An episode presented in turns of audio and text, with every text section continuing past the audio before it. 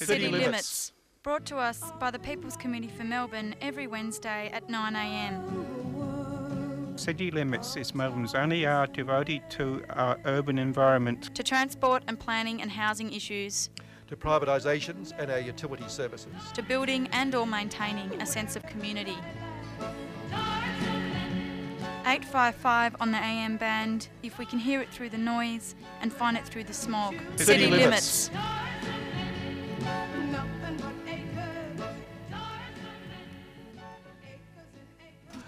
One, two, no. Um, and um, here we are on City Limits. It's the fifth Wednesday of the month this month. We've got five Wednesdays. Special- Special, special very month. special. Yeah. it was Meg Kimber talking. How are you, Meg? Good. Good. Yeah. Excellent. Excellent. And uh, Andy Britt over there pressing the buttons. I'm Kevin Hill. You're okay, Andy? Very well, thank you, Kevin. Very good, very good.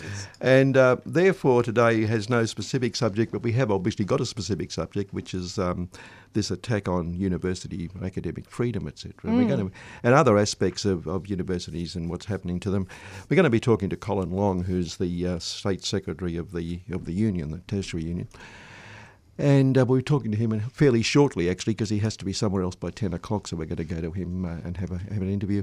And uh, I did mention to him, but also because people might be aware, Colin has also taken an interest for a long time in the uh, the problems of the garment workers who are so exploited in Bangladesh. And uh, he has visited there a few times. So we'll also have a discussion about that with him um, in the course of the interview. And he, he said he's quite happy to do that as well. So there we are. Look, I'll pour some tea. Um, you're um, you any gems to, uh, Well, um, which of course is your name backwards, yes, indeed. Yeah. which I'm sure you're very aware of, and people tell you all the time. Not all the time, but this has been mentioned. Um, well, there I'm was sorry I said that.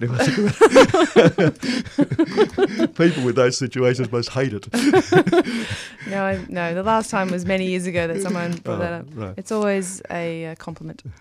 Um, I, I would looked at the financial review uh, after we spoke yesterday. Mm.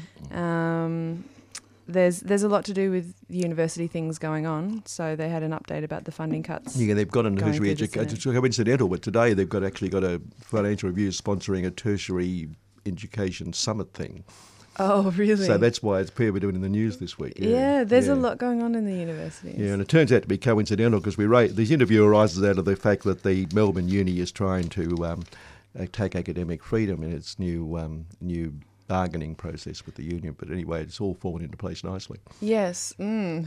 Was there someone who was sacked from the Mel- Melbourne Uni for saying something on Facebook? Is that right? Or- Not that I'm aware of. There was a Uh, bloke at I think it was somewhere. Victoria, wasn't it? One of the I think it might have been Victoria. So a bloke a couple of years ago had his um, email access restricted because of something he was he sent out on email, as a, Oh, as, okay. you know, a com- commenting on something. Yeah. Uh, look, Colin will know. I'm not sure. I mean, you Mm-hmm. might, you might, may well be.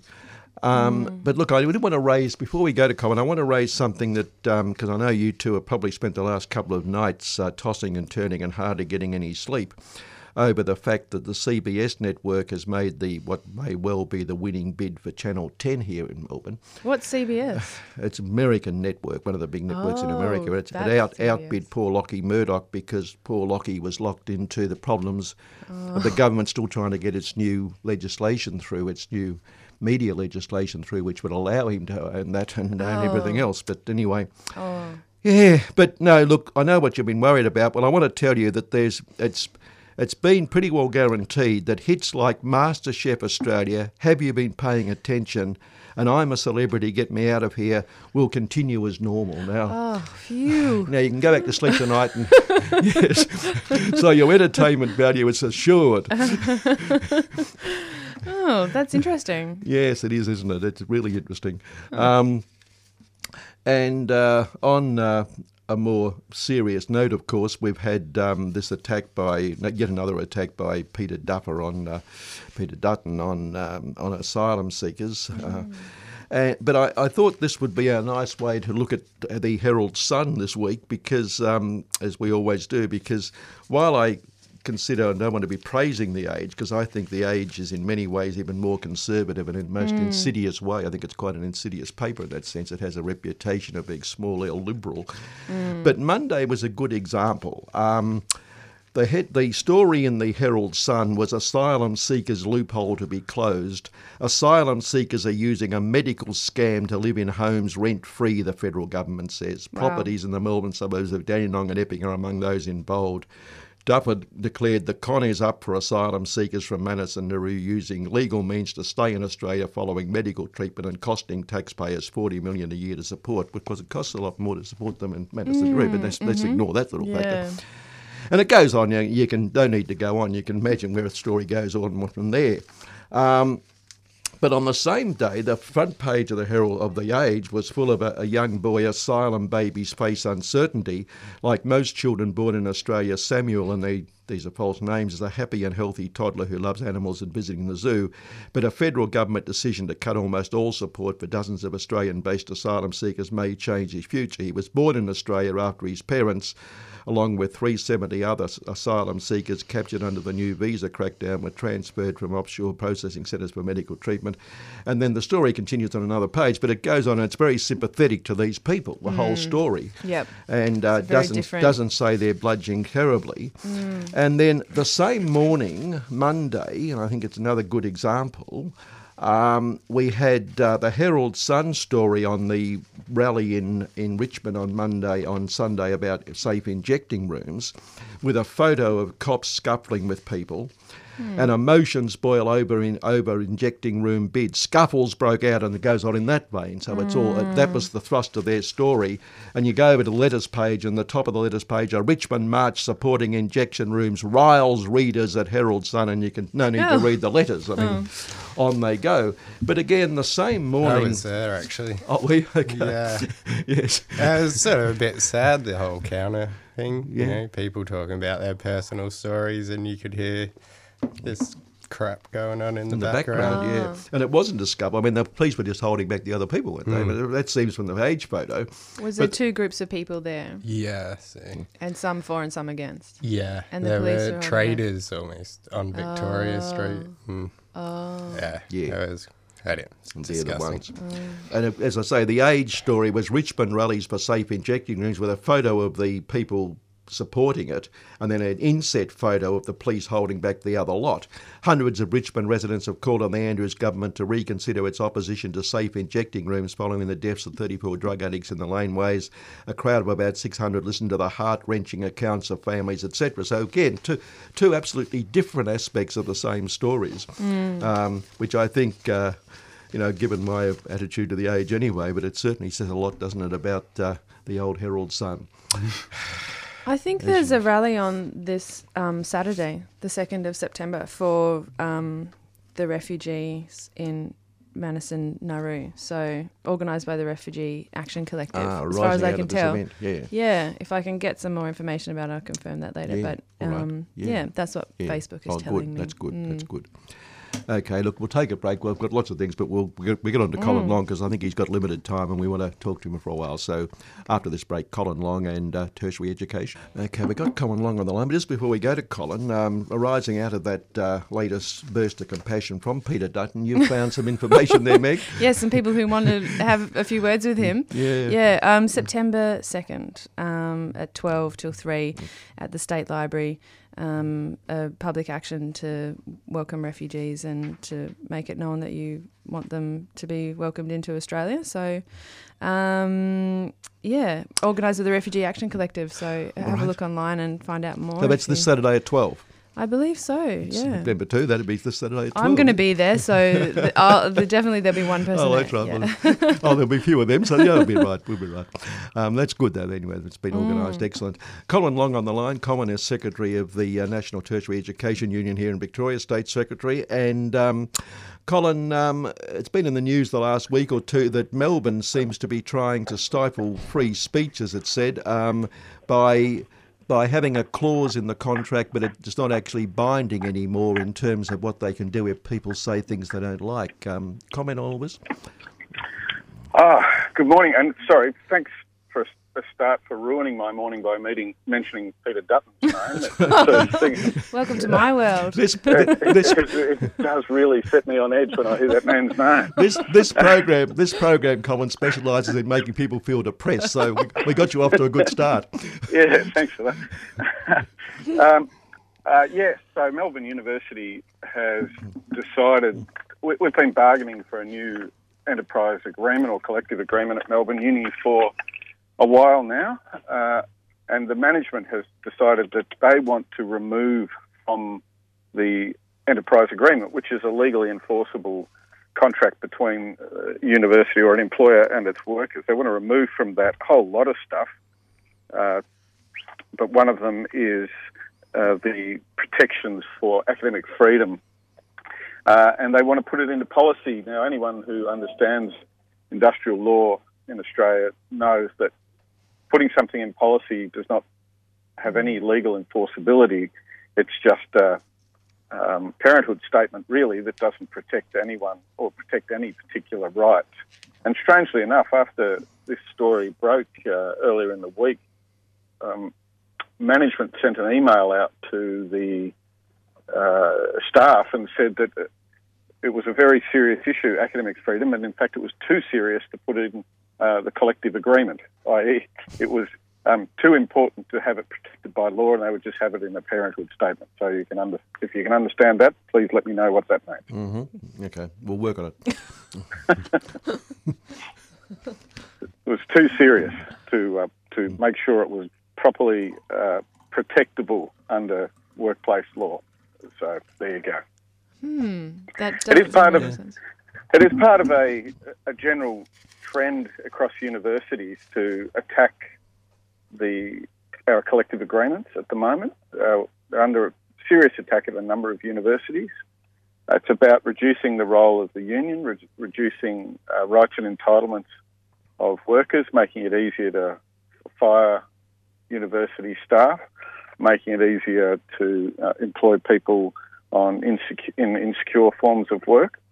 Um, it's a very serious attack on the conditions of academic and other staff, uh, serious attack on uh, the union, and the the less understood but still very serious implication is an attack on academic freedom and freedom of uh, freedom of thought in many ways. So these other, so it's, I mean, you mentioned there are several things, including academic freedom. So there's all these other things they're trying also to get into the new agreement.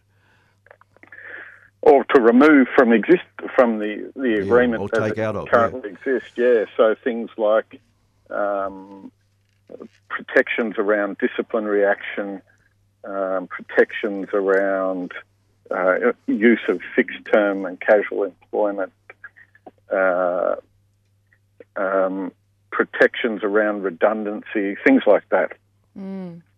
Um, it seems like in the last sort of eight or nine years, there's a lot of changes that have been happening for academic staff. What do you think is the driver behind that in terms of the increased casualisation and the universities? They're trying to reduce costs in wages, are they, or what's the what's the push f- from them? certainly cost is a big driver. Uh, the the number of students uh, has gone up quite dramatically in the last 15 years. The number Yeah. of staff hasn't gone up by anywhere near the same amount. Mm-hmm. And university funding is always under threat from either side of politics, to be honest, in, uh, when it comes to the federal government.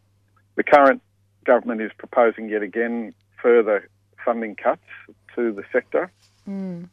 Uh, the the demand-driven system that was introduced by the previous Labor government is also it's really a sort of a, a market-driven, almost almost a voucher system where and mm. virtually anyone can get into the university and then mm, mm-hmm. um, which I mean, we welcome the the expansion of tertiary education mm, system, but it it requires an appropriate expansion of funding to the tertiary education system as well, too. Yeah. Es- especially when more young people are coming into university from uh, different backgrounds and from different pathways, not necessarily from um, after high achievement at high school.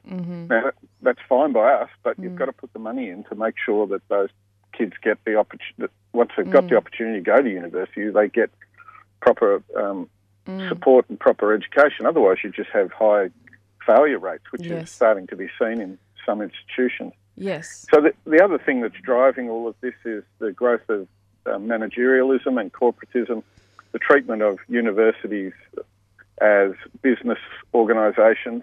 And I see today uh, in the paper this morning uh, the Minister, Simon Birmingham, saying that universities have to start, they can't think of themselves as being um, different to any other business and they have to uh, behave like a business and profit and loss and supply and demand and all that sort of thing. So that sort of approach where universities are essentially seen to be institutions selling de- selling degrees rather than um, you know deeply important organisations that are uh, vital to our cultural, social, and economic future, uh, and not just businesses. Uh, people just don't think like that in higher in the higher echelons of universities these days. So you have more students with uh, more complex and diverse needs, and who are paying more for degrees that are getting less time with teachers because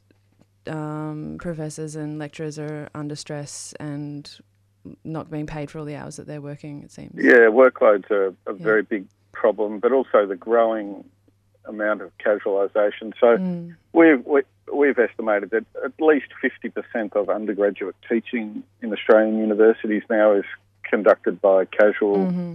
staff. Mm-hmm. Um, many of whom are really struggling to put together enough work to make a basic living. Yes, I know some people who do that work and know the struggle that they have. Yeah. Yeah, you you would, and then lots of people would have friends who are doing casual work, and it, uh, we've been as a union trying to uh, improve our representation and organisation around um, casual workers. Uh, but for universities, the, the equation is very simple. They just cost so much less than ordinary And we know uh, teaching and research stuff. And we know people, Colin, who've been in the system for years who just don't get tenure, so they're living always on this ridiculous situation where they've got no, no permanency. Well, yeah, I mean, the, the, the concept of tenure is a bit misleading in Australian context. There is no real tenure as such uh, for anyone. The tenure was really, in the old way of thinking, was essentially a university couldn't get rid of an academic who had tenure unless they you know, unless they killed someone or something like that. um, uh, but today, I mean, it's possible to make any academic redundant, for instance, or take them through a disciplinary or performance procedure, all of those sorts of things, like any anyone else. I mean, our our protections in our agreements around some of these matters uh, are strong, but that is partly to protect academic freedom. We don't want universities to just dismiss academics because they don't like what they say, and that's partly why universities are trying to undermine our collective agreements now because we do have strong protections around academic freedom and the rights of academics to say things and not be disciplined for it. Just back on that funding situation, uh, you know, if I have a bet and I get a result, I get a dividend, so to speak, and if people want to exploit workers and own shares, they, they are given a dividend. Uh, I've always thought a dividend was something you got. Um, on what basis of English is an efficiency dividend, in fact, a cut in funding? yeah, yes. Well, you know, there's plenty of um, newspeak out, out there in, in, in the world today, isn't there? You know, it's uh, when um, putting um, asylum seekers into concentration camps and slowly destroying their mental and physical health is about protecting people from drowning at sea or something like that. Um, you know, uh, yeah, the efficiency dividend is uh, a dividend to the government. That's well, that's for sure. It's on the dividend to the universities by any means, and that's two and a half percent. The government's proposing to cut there, but they're also proposing a seven and a half percent uh, sort of. I'm not sure exactly what they're calling it, but an arrangement where if universities don't meet various targets, uh, maybe about student satisfaction and so on, then some of seven up to seven and a half percent of their funding could be under threat as well. So for some universities, it could be a very dramatic cut in funding, and it's a very strange approach. This uh, you cut funding if a university is not doing so well. Normally, you would think you might actually invest a little bit more money if if a university is struggling. a bit like the AFL has managed to do to, to bring uh, lots of clubs up from from the uh, from poor performance by putting extra money or extra resources into them to bring them up to standard. But apparently that works for the AFL, but it doesn't work for universities. When you're doing badly, you should cut money further. Yeah, the uh, well, in fact, of course, um, there was a there was an article in the Fin Review a couple of days ago because it's coincidental to our interview, but they're holding this higher education summit this week, and I noticed the people at the summit. There's not one person representing workers or students at all, but that that aside.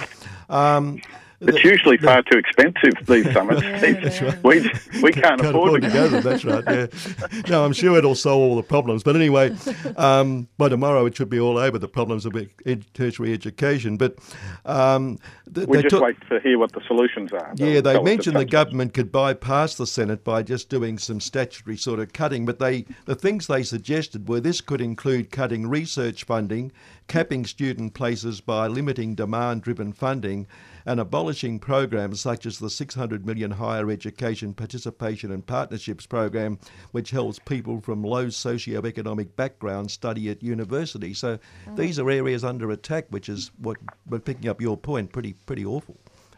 Oh, absolutely. There, there are other than the two and a half percent efficiency dividend, there are many other programs that are under attack and that do not require legislative uh, or uh, parliamentary approval that can be uh, altered through regulatory means. And yeah, some of those programs you just mentioned.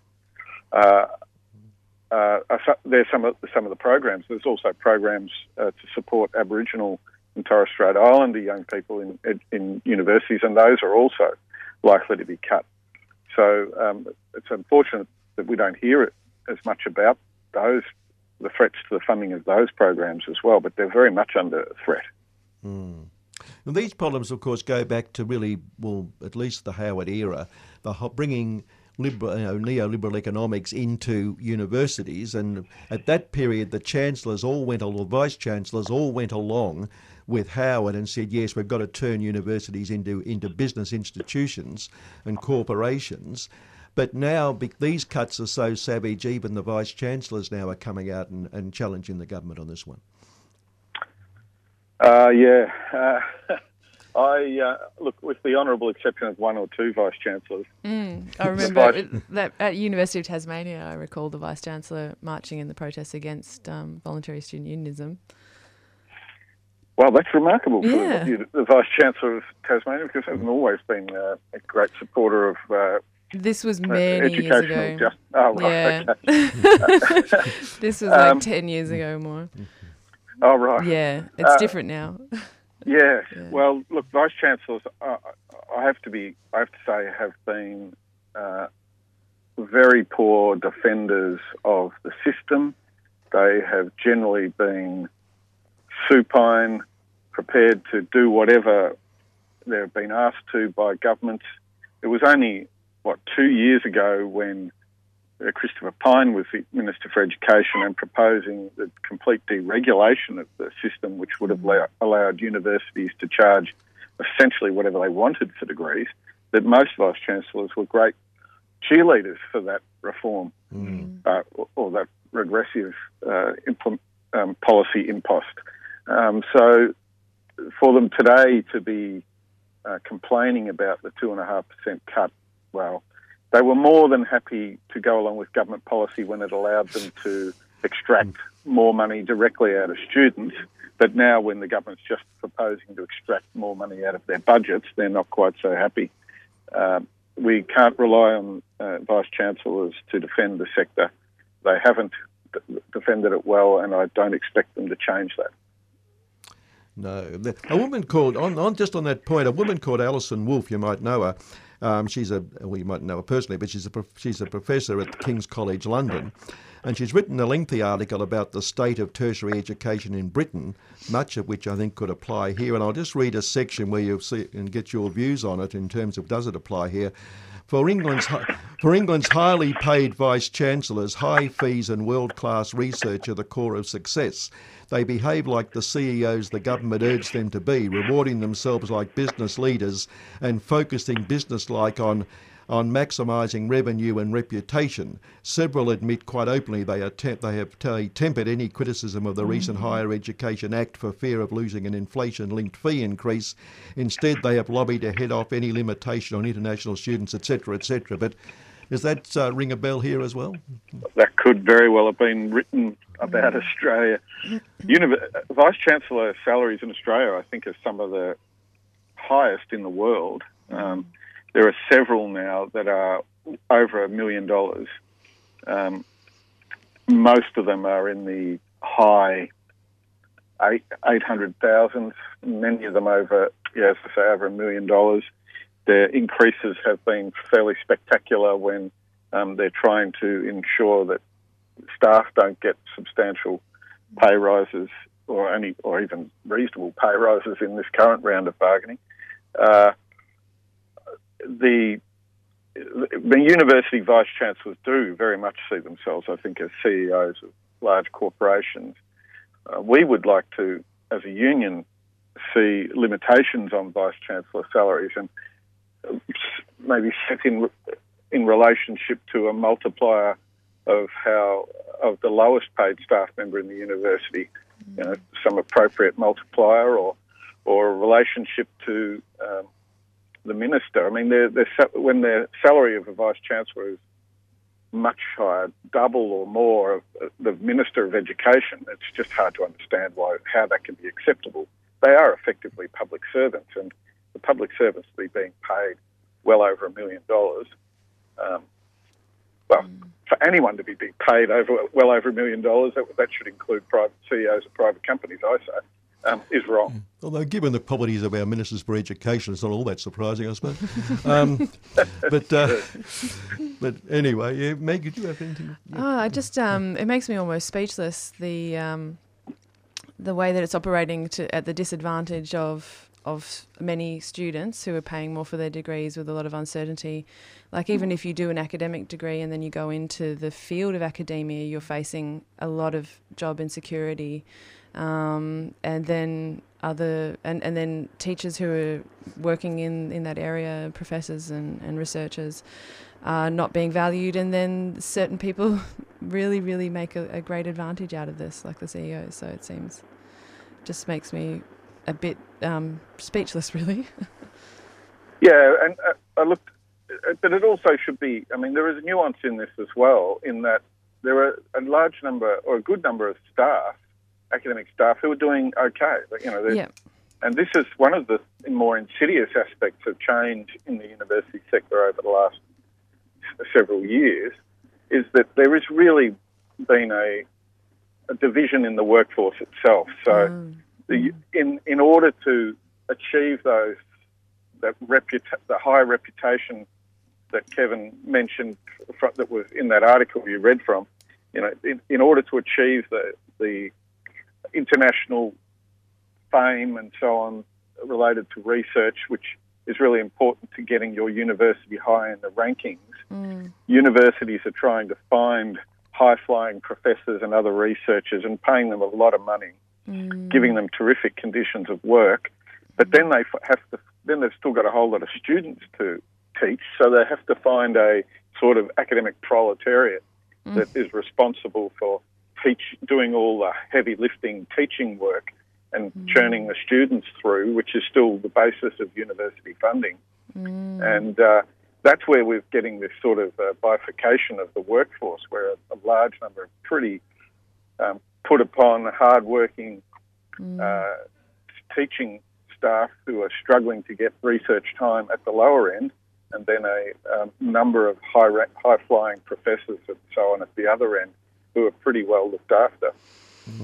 Hmm, so yeah, you have um, paying, gaining research staff so that you can get a good ranking and get more students, and, and then you get more students, and you need more casual staff to to provide for those students, and don't necessarily support them to give them the best education that's possible with the best with the staff That- that they've gotten in. Well, uh, what is remarkable is that despite the large number of the high number of casuals doing teaching, um, there's not a, there's not much evidence that education quality is largely is particularly suffering because of the large number of casuals, but that is only because casuals go out of their way and are exploited and do so much without pay Yeah. to ensure that students do get a decent education. Yeah. So all of the the, the load is put on, on those staff to uh, to make sure that students don't suffer, and they and those staff make sure students don't suffer by suffering themselves. Yeah. Mm. Yeah. Yeah, no, and on, on research, um, it seems to be increasing amounts of money coming from industries that uh, want research that helps them. Is this again changing the face of research in many places?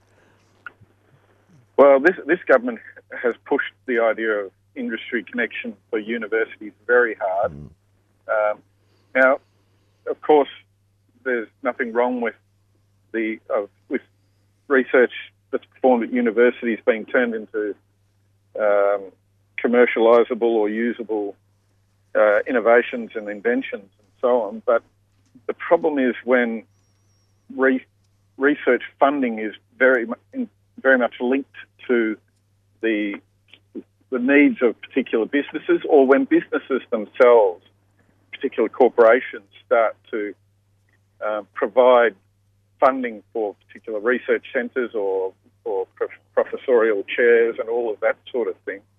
Uh, and we're finding this in particular. There's a growing amount of money going into universities to fund student scholarships, to fund, fund research areas, to fund research chairs um, from fossil fuel companies, for instance, mining companies, oil companies, and so on. And that really has a fairly insidious influence on the research agenda of many universities. And, and I think you, your listeners can understand the really serious ramifications of that when universities should really be investing all of their resources into uh, trying to think about how our society can have a future and how we can move to a sustainable and decent um, new world. Uh, and they should be investing in renewables and all sorts of things like that. There are still many projects funded by these companies around um, the use of coal and oil and so on. So that's uh, and we have problems around pharmaceutical companies funding research. Uh, so it is a it is a growing problem, and there are very few constraints on the relationships between universities and private industry. Uh, if universities can get money out of industry, they will take it, and uh, there are very few restraints. A university like Monash University has established a uh, a committee to foster links with industry, and a large number of its board members are either from fossil fuel companies or big pharmaceutical companies, and that's, that's fair, interesting. that's fairly typical. Yeah. It relates back to the idea, what we were originally talking about, and what's been picked up in the media about this, the um, the issue of free speech, really, doesn't it? If you're getting corporate interest, then you may have pressure upon, or put pressure upon your staff to not speak out against particular industries. You see that as a risk? Uh, Oh, absolutely. Yeah. I, I mean, traditionally, large numbers of people see the greatest threat to free speech is coming from government restriction, mm-hmm. but that's not the case. Mm. It's very much not the case these days. In so powerful uh, big corporations in our social, political, and economic life that, in many ways, they are the biggest threat to uh, freedom of speech in our country. Not only, not only because of the restrictions on what workers can say Mm. in in their jobs or the, the way uh, companies are analysing people's social media posts and using that against them to sack them and all sorts of things like that. Mm. But uh, as you say, with the influence of corporate money in universities and shaping the research agenda, um, these are really serious infringements on freedom of speech. On a related matter, in fact, um, just the, the committee that's overseeing this attempt to cut funding or cut uh, tax um, benefits for NGOs, environmental NGOs that speak out on environmental Yeah. issues. And the government's recently appointed to the committee that oversees it a bloke from the Minerals Council and other business people, so they're, they're using that end to, to cut them off at the bottom. Yeah, It's- that it's is sim- it's a- truly that is one of the truly insidious uh, things going on. But you know, it, it's there's a whole pattern with uh, the Liberal Party and or the coalition parties, both at national and state levels, where they're attempting to uh, restrain and repress any uh, sources of uh, critique of, of, their policies. Um, they're particularly trying to stop environmental organisations from defending the environment and mm. environmental justice of individuals. Um, their attacks on the union movement are, are, a serious attempt to destroy the union movement um, overall. Uh, so mm. Mm. when they when the liberals talk about freedom, they're always it's always about the freedom mm. To exploit and to make money. Well, freedom broader, in liberty, freedom, and democracy, the freedom word means freedom of capital, of course, not people. That's right. Yeah. That's right, and um, that is a very serious, uh, growing, um, growing problem that I don't think enough uh, focus is given to. In fact, mm. now we've seen this also with, with uh, liberal governments previously in Victoria uh, and in Tasmania, where they have tried to introduce laws to restrict protests mm-hmm. um, and to restrict the rights of unions to picket. I mean, the laws against industrial action in Australia are some of the worst in the in the mm. OECD.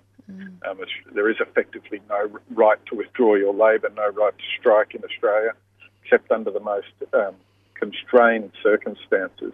Mm. Uh, so, you know, once you enter a workplace, you effectively become a serf in this country. Mm. Um, and people don't understand how bad Australian workplace law is and how anti union it is, which is why I'm very pleased that the ACTU has recently embarked on a campaign to change the, the laws, fundamentally change the laws, because it's now acknowledged by unions and the ACTU that the whole system is fundamentally broken. Yes, the Innes Willox from the one of the one of the Prophets Councils. Yeah. Um, one of our bloke, I'm sure you admire as much as I do, uh, Colin. Mm. Um, Innes wrote in the Financial Review this week that the laws are already so far slanted toward the unions that any you know uh, we could end up with union dystopia. He said. uh, look, it, it, it, it's hard not to laugh at that that sort of thing. It, it, it is truly bizarre. I mean we have just experienced yesterday how well how slanted the laws are in favour of unions. Where uh, at our, one of our universities in Western Australia, Murdoch University, the management applied to have the collective agreement that the management apply, uh, agreed to um, some, a few years ago with the union. They uh, applied to have that torn up, and all of the staff on at that university revert to the award, which is much lower terms and conditions of employment. And the Fair Work Commission uh, did so. Mm. It tore up the collective agreement, and now all of the staff at Murdoch University are thrown back onto the award. And um, the award, as I say, is a lot worse than the collective agreement. If we want to um, take strike action, it is almost impossible. The rules against strike action, the whole process takes six to eight weeks to um, to from go to woe to get strike action underway. Um, so usually, you know, in the old days, someone was sacked. The, the, the, workers would just go and walk walk out onto the grass for the afternoon and say, if you don't reinstate that bloke, um, we're going to stay out here, and the bloke will be reinstated.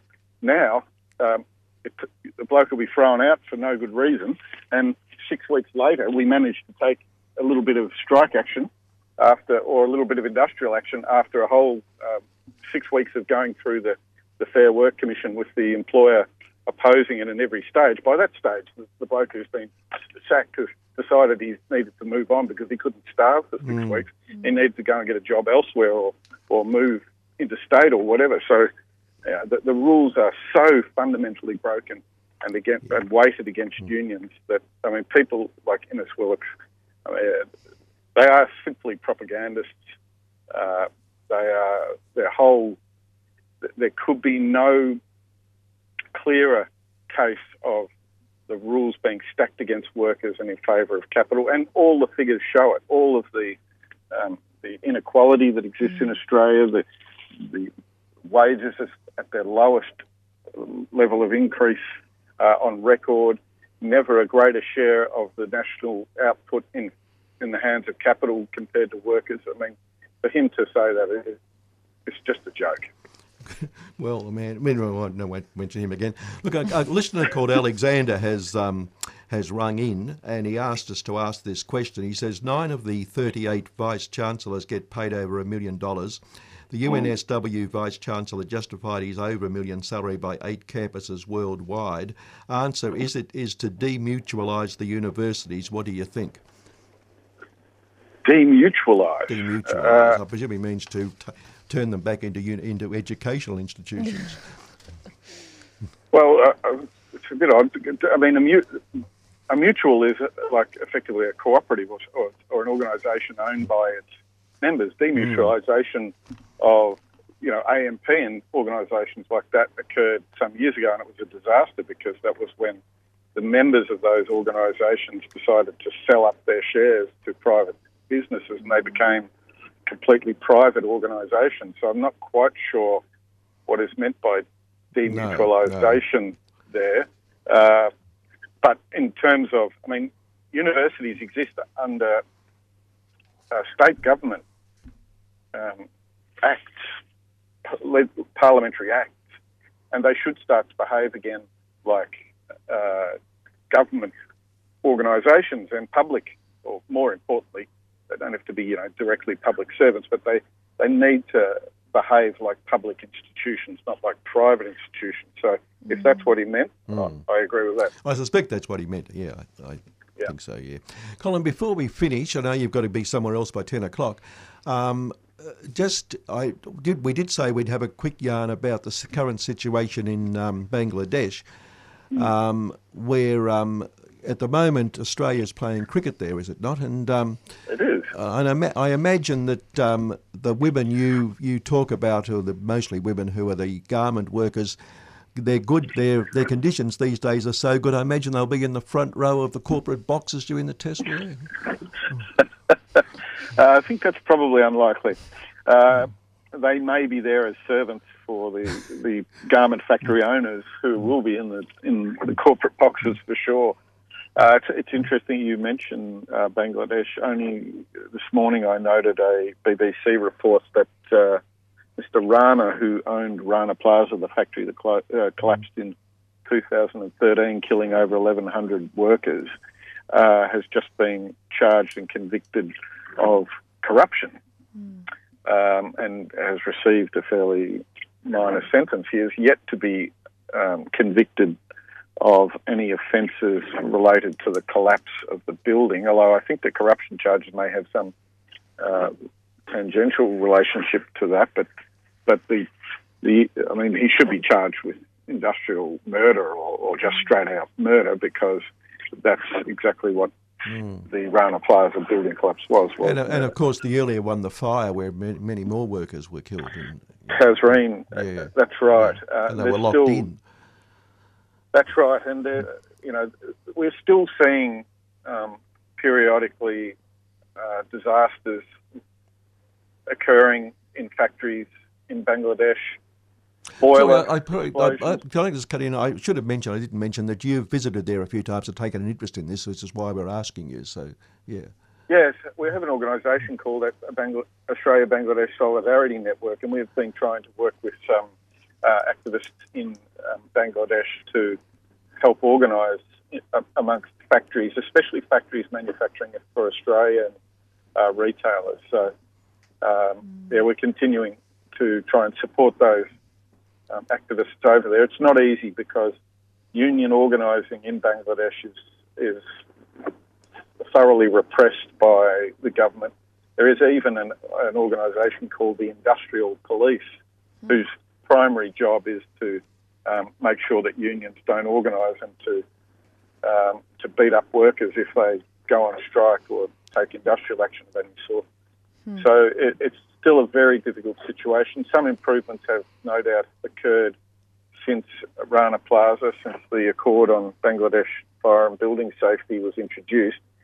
That has probably led to the improvement in some building safety, but uh, as far as we can see, there's still major problems in unions being able to organise amongst garment workers, and that is the only real long-term solution to the problems of of workplace deaths and ex- exploitation. It's not uh, Western retailers deciding that they're going to uh, pay a little bit more for the, the shirts they sell or signing on to some sorts of accords, um, making sure that there are improvements to building safety. They are important things, don't let me dismiss those. They are important things, but in the end, the only thing that's going to improve conditions for workers properly is the right for unions to organise and for them to get out and properly organise the, the factories because there's a very small percentage of garment workers in Bangladesh who are members of unions. And there's, there's a good reason for that because uh, employers sack people, attack people, bash people, rape workers um, if they try to join unions. They're, and they're, it's very difficult to leg- get legalised unions functioning. There's lots of yellow unions existing in Bangladesh that are effectively working for the employers. All of those sorts of problems. Um, so there's been there have been improvements. There was an improved increase in the minimum wage after the Rana Plaza, but that also led to intensification of work by employers to try and make up for the, the added, their added cost. And then workers were also subject to increases in rents and all sorts of things. And the minimum wage is still well below uh, living wage. So there is a good campaign in Bangladesh and other places for a living wage, which is much more important than a minimum wage. Mm. You mentioned that there was Australian retailers involved. Who who are they that are using these factories? Uh, large numbers of retailers are using Bangladeshi factories. Most of the um, the big places like Kmart and so on mm. uh, use Bangladeshi um, retailers. I'll be a little bit careful because some of them have changed their um, sourcing arrangements recently, so I don't mm. want to name anyone who mm. doesn't use them anymore and and 3CR gets sued mm-hmm, or I get sued. Mm-hmm, um, but mm-hmm. most of you, you only have you just go into any of the major retailers, look at their labels, and you'll see most of them are um, mm-hmm. have got some products from Bangladesh, and the cheaper they are, they're, they're more likely to be from Bangladesh. Although I mean, China is no uh, workers' paradise either, of course, or mm. any of the other major uh, country, countries producing garments. Mm. Um, but the, the, you can't produce clothing and sell clothing at the prices that occur in many of the Australian retailers, especially the uh, discount retailers, Kmart, Big W, and so on, mm. without getting those garments made under incredibly exploitative conditions in places like Bangladesh. Mm. Mm. Yeah, so it's uh, well, it's it's not a good situation. It's only minor improvements then, Cole. Really. I think there have been some improvements to building safety. Uh, some really dangerous factories have been closed down. There have been improvements to the structural integrity of buildings, but there are still accidents, if you call them that, occurring. You know, there have been boiler fires, boiler explosions. Um, and outside the garment industry, there are still you know, other parts of the Bangladeshi economy, like the shipbreaking uh, industry, which yeah. are incredibly dangerous as well. Yes. Um, but there's still the, the, levels of exploitation and the levels of less spectacular injuries. You know, so everyone no, notices when a boiler explodes or a, or a factory collapses. Um, but it's those injuries from excessive and work and long hours, the, the injuries to hands, arms, eyes, backs, just general injuries to bodies over long periods of time that render, you know, many women garment workers unable to work fairly early in their lives, actually, because of the damage that's been done. And then that sort of thing is just, it's it's not spectacular, I guess, and it just doesn't get mm. the sort of attention that it deserves. And it goes on all the time. And you're forced into lifelong poverty. That's right. Uh, um, well, you're, you're, you're going to live in poverty even if you're working, but you're even worse off if you're not. Well, that's right. The wages are too low to have a, any sense of comfort. But as, as soon as you, but you'll never save money on the wages. So if you if you are injured or you have to finish work early, you, there's no cushion to fall back on, and the social welfare system is you know, virtually non-existent in a country like Bangladesh. Yeah, all right, Cole. On that on that happy little note, we're going to have to wind up. Perhaps on a on another, well, it's compared to that, I was going to say another more serious matter, but I'm, that's joking. And uh, but I know you'll be the big the big item you'll consider this week would be the reappointment of Nathan Buckley at Collingwood. Have you got? um, look, there are some things I can't change, so I don't care about them. right, including the performance of the Collingwood Football Club. yeah, uh, probably I have probably more ability to. Um, have an influence over working conditions in Bangladesh than I do over the appointment of the Collingwood coach. Uh, I was very pleased that Collingwood, um, sorry to your listeners who might be Melbourne supporters, but I was very pleased that Collingwood did uh, strike a blow against the bourgeoisie by knocking Melbourne out of the finals. okay, Cobble, look on that note, thanks for that, and um, we'll talk again, but um, you know, keep the keep going, keep the work up. Thanks very much. Okay, thanks a lot. Colin Long there, who's State Secretary of the Tertiary Education Union. Fascinating. Yeah, yeah. yeah. Mm. Now, just before we go, um, tonight uh, at seven o'clock for people in the area, this this campaign around the government flogging off public housing uh, um, estates and, and putting in private, well, giving hand them over to the private sector with, as they keep saying, there's going to be more public housing. But as we know, that's more mm. one bedroom stuff, etc. And it's not, you're certainly putting less people back. Uh, but mostly it's just a, a, chance to give it to the private sector to profit from. Gronn Place, there's a community meeting tonight at the Richard Lynch Senior Citizen Centre at Peacock Street, Brunswick West. Those who live near the area will know it. 27 Peacock Street, Brunswick West and there'll be speakers from the Fitzroy Community Legal Centre. There's people from the uh, tenants themselves. Um, and um, so people will be given advice there tonight as well as anything else, and it's part of the protest. So don't let our community be destroyed, says the leaflet. Gronn Place Community Meeting, that's tonight at, as I say, um, 7 o'clock, 27 Peacock Street, Brunswick West.